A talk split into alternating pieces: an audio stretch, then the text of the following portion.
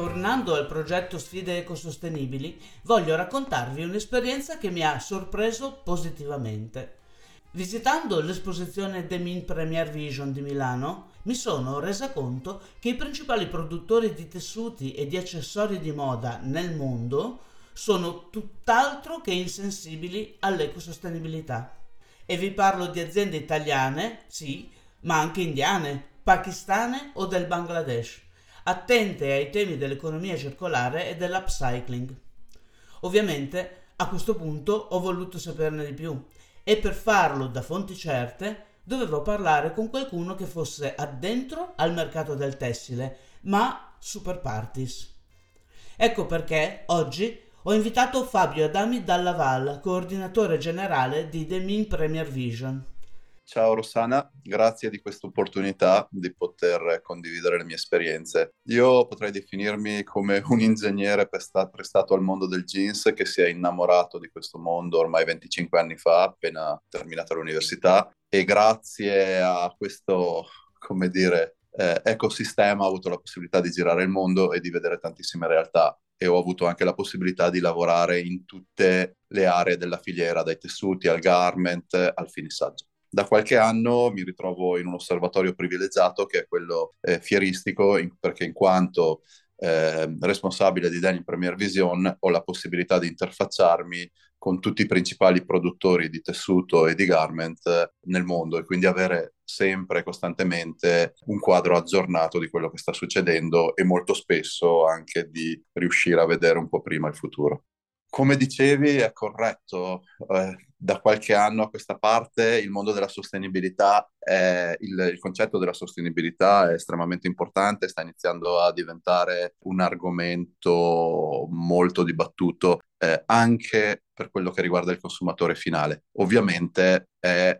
un argomento altrettanto complesso e non eh, facilmente interpretabile, non sempre facilmente esplorabile come hai detto tu, tante volte, al contrario di quello che si pensa, è la filiera la prima che si evolve per mille ragioni, eh, anticipa le trasformazioni. Per quanto sia vero che il mondo del fast fashion, eh, piuttosto che le produzioni di massa, stanno devastando determinati ecosistemi, è anche vero che molto spesso, soprattutto nel mondo del denim, le aziende che anticipano la rivoluzione sono quelle che si trovano nei paesi in via di sviluppo o nei paesi dove sono in corso produzioni di massa tornando al discorso della sostenibilità, appunto, come dicevo, abbiamo best, dei best case in paesi come il Bangladesh, piuttosto che la Turchia, piuttosto che il Pakistan e tutti gli altri che dimentico, anche la Cina, se vogliamo, dove possiamo trovare aziende che hanno implementato processi e prodotti con eh, un forte approccio alla sostenibilità e devo dire in continua evoluzione, perché il concetto stesso di sostenibilità non è un concetto statico, è un concetto che richiede una continua evoluzione e una continua ricerca. Ma Fabio, a che punto siamo nel mondo e in Italia soprattutto per quanto riguarda l'approccio alla sostenibilità nel mondo del denim o del tessuto jeans?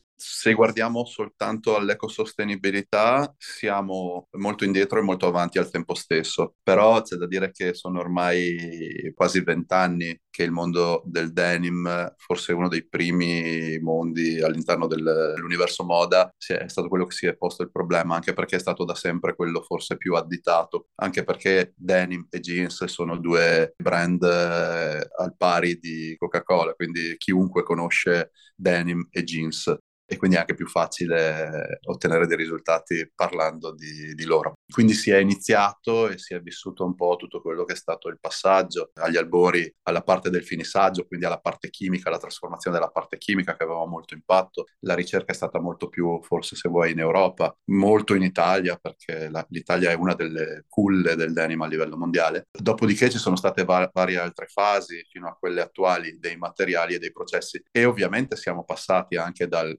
greenwashing. Spezzo una lancia a favore della filiera produttiva perché in molti casi non era di per sé greenwashing, ma era evoluzione nella comunicazione ed è tutto diverso da quello che a volte succede con tanti brand, come ci ha detto anche la ricerca della comunità europea, eh, dove lì eh, si subentra tante volte proprio a greenwashing o a miscomunicazione. Nel caso della filiera molte volte era una rincorsa a raccontare quello che si cercava di fare, dalla riduzione del consumo di acqua all'implementazione di fonti energetiche ecosostenibili eh, o da fonti rinnovabili, piuttosto che una chimica più leggera. È stato un lungo percorso che non si sta ancora fermando, oggi è molto importante la ricerca sui materiali, però anche su, come citavi prima, su quelle che sono le strutture produttive e i processi, dove effettivamente aziende molto importanti hanno fatto molto. Ovviamente c'è ancora molto, molto da fare perché la conoscenza che abbiamo e la conoscenza che siamo capaci di condividere ogni giorno è tanta, ma ogni volta ci mette di fronte a nuove sfide. Quando raggiungiamo un obiettivo nel campo della sostenibilità, ecco che ne abbiamo un altro da raggiungere, quindi si mette in moto tutto un nuovo percorso.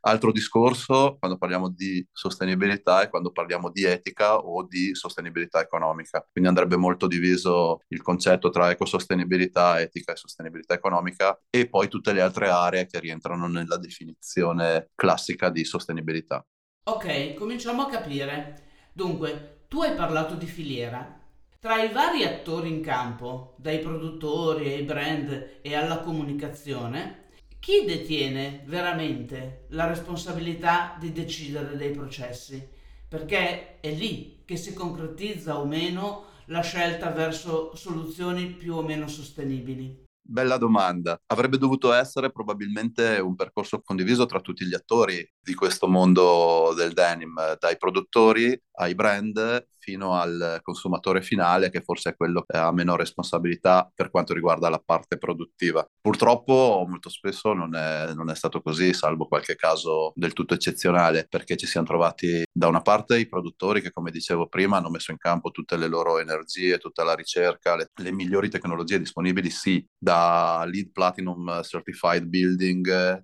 a chimici, prodotti chimici in linea con le ultime direttive che ormai sono pressanti da, da, vari anni per quanto riguarda i materiali, i processi, l'etica del lavoro. Noi abbiamo in alcuni paesi, in alcune aziende, anche in Bangladesh, dove c'è un'etica nei confronti dei, del personale, dei collaboratori che è al pari se non eh, più alta di quella che possiamo trovare in alcune aziende dei paesi maturi, diciamo. Per cui da questo punto di vista è stato fatto molto, molto spesso. Dall'altro canto ci troviamo di fronte ai brand che per logiche credo puramente economiche, perché poi avendo vissuto anche un po' la, la, l'altro lato, non sfruttano tutte queste evoluzioni, questa ricerca te- tecnologica, costringendo poi alla fine i produttori a, a non poter utilizzare tutti gli strumenti che hanno a disposizione appunto perché non vengono riconosciuti da un punto di vista economico quando si acquista il prodotto. Direi che ad oggi è stato forse un percorso mancato, difatti molto si sta muovendo in questa direzione eh, ultimamente come dicevo prima, forse quello che ha meno responsabilità è il consumatore finale, perché ma non potrà mai essere in grado di avere gli strumenti per poter decidere cosa sia meglio o cosa sia peggio può basarsi prevalentemente ne- verso la scelta di un brand perché lo riconosce come un brand sostenibile, ma per farlo deve avere gli strumenti adeguati. Ecco che gli strumenti adeguati sono la comunicazione dei brand. Anche qui ci sono vari studi che ci dicono che siamo ben lontani da avere trasparenza e informazione completa.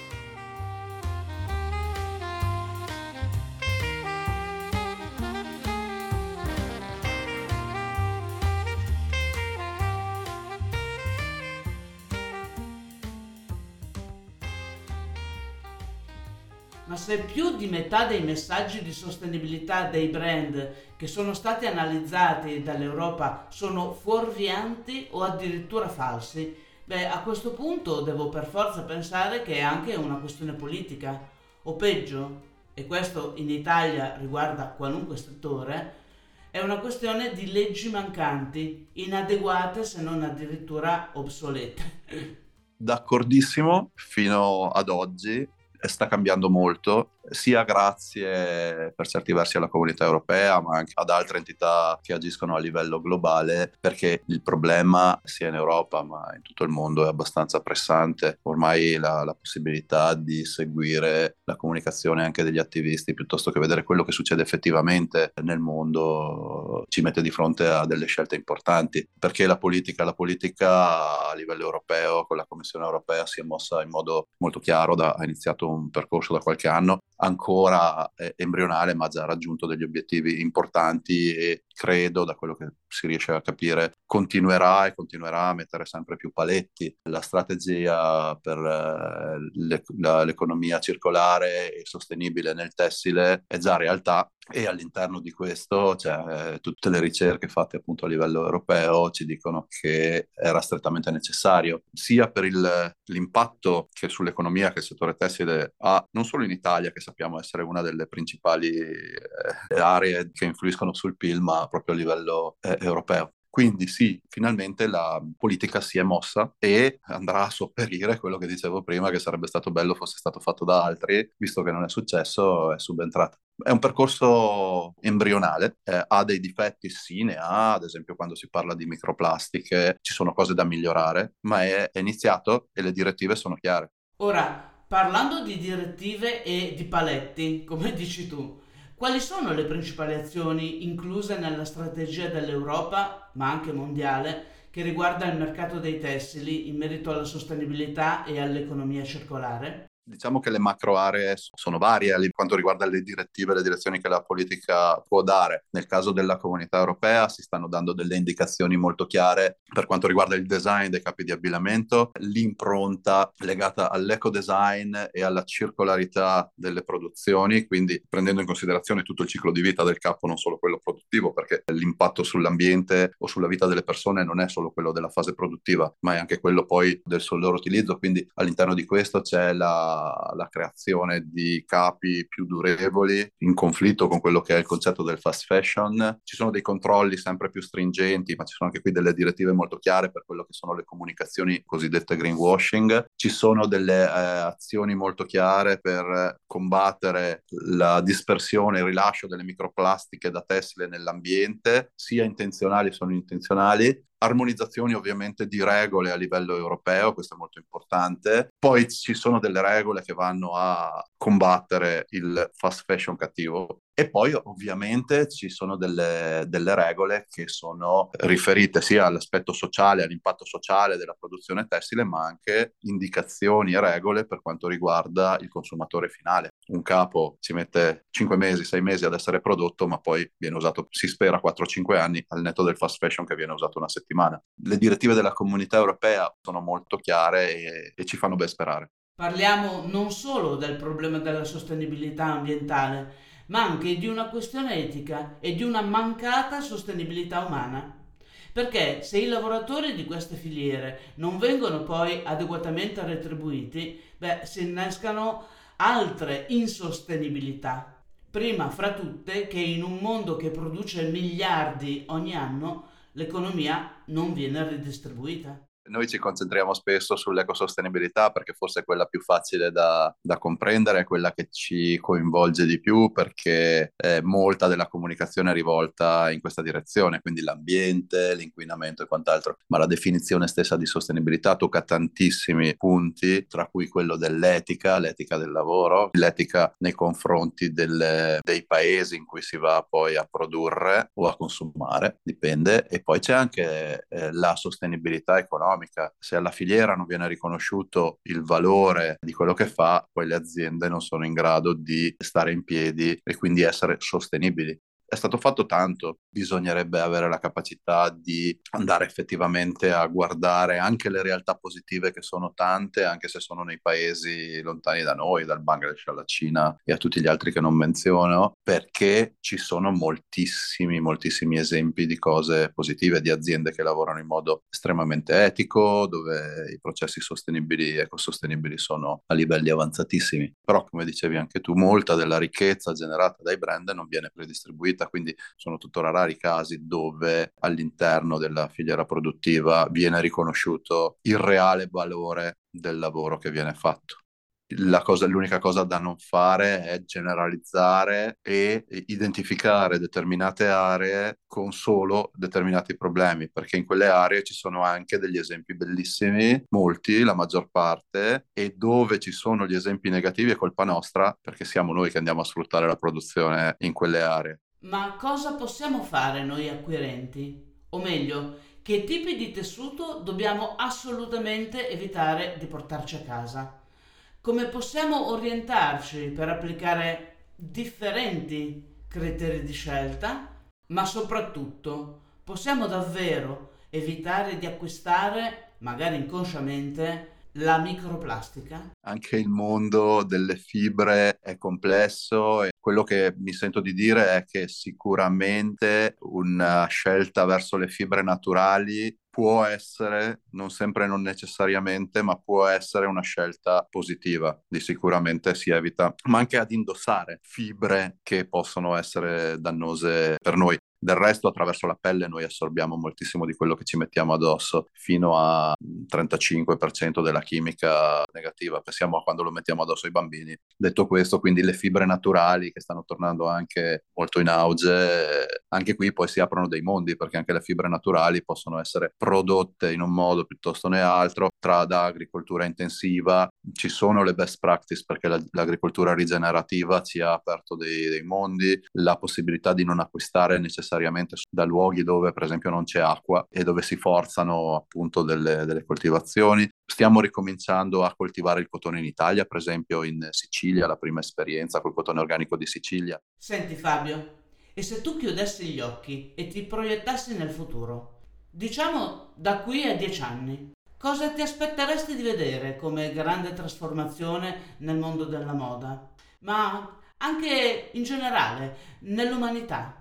Quali pensi che siano i cambiamenti necessari che si potranno realizzare da qui a dieci anni? Veramente, io, io sono convinto che ci sia solo una cosa che può cambiare eh, drasticamente il nostro futuro, perché le, le leggi arriveranno, i modi di produrre cambieranno, i materiali si evolveranno, è sempre successo nella storia del mondo. L'unica cosa è che oggi succede tutto un po', un po troppo in fretta, però l'unica cosa che io mi auspico ed è l'unica cosa che potrà cambiarlo veramente il mondo, non solo nel tessile, è una coscienza collettiva che ci porta a pensarci come una collettività, ma nelle cose di tutti i giorni ma parte proprio da, dal singolo. Poi il resto credo che potrebbe venire da sé. La maturità della collettività credo che sia l'unica cosa da, da auspicarsi.